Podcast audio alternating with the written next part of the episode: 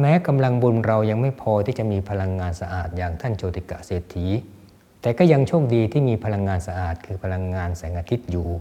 จึงขอเชิญชวนท่านผู้มีบุญทุกท่าน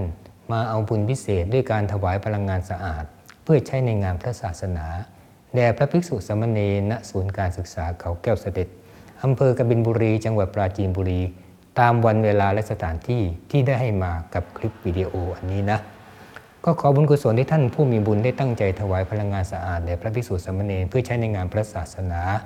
จงดลบันดาลให้ท่านผู้มีบุญทุกท่านได้มีพลังงานสะอาด ดุดเดียวกับท่านโจติกาเศรษฐีไปทุกภพทุกชาติตราบกระทั่งเข้าสู่พระนิพพานเทินขอเจริญพร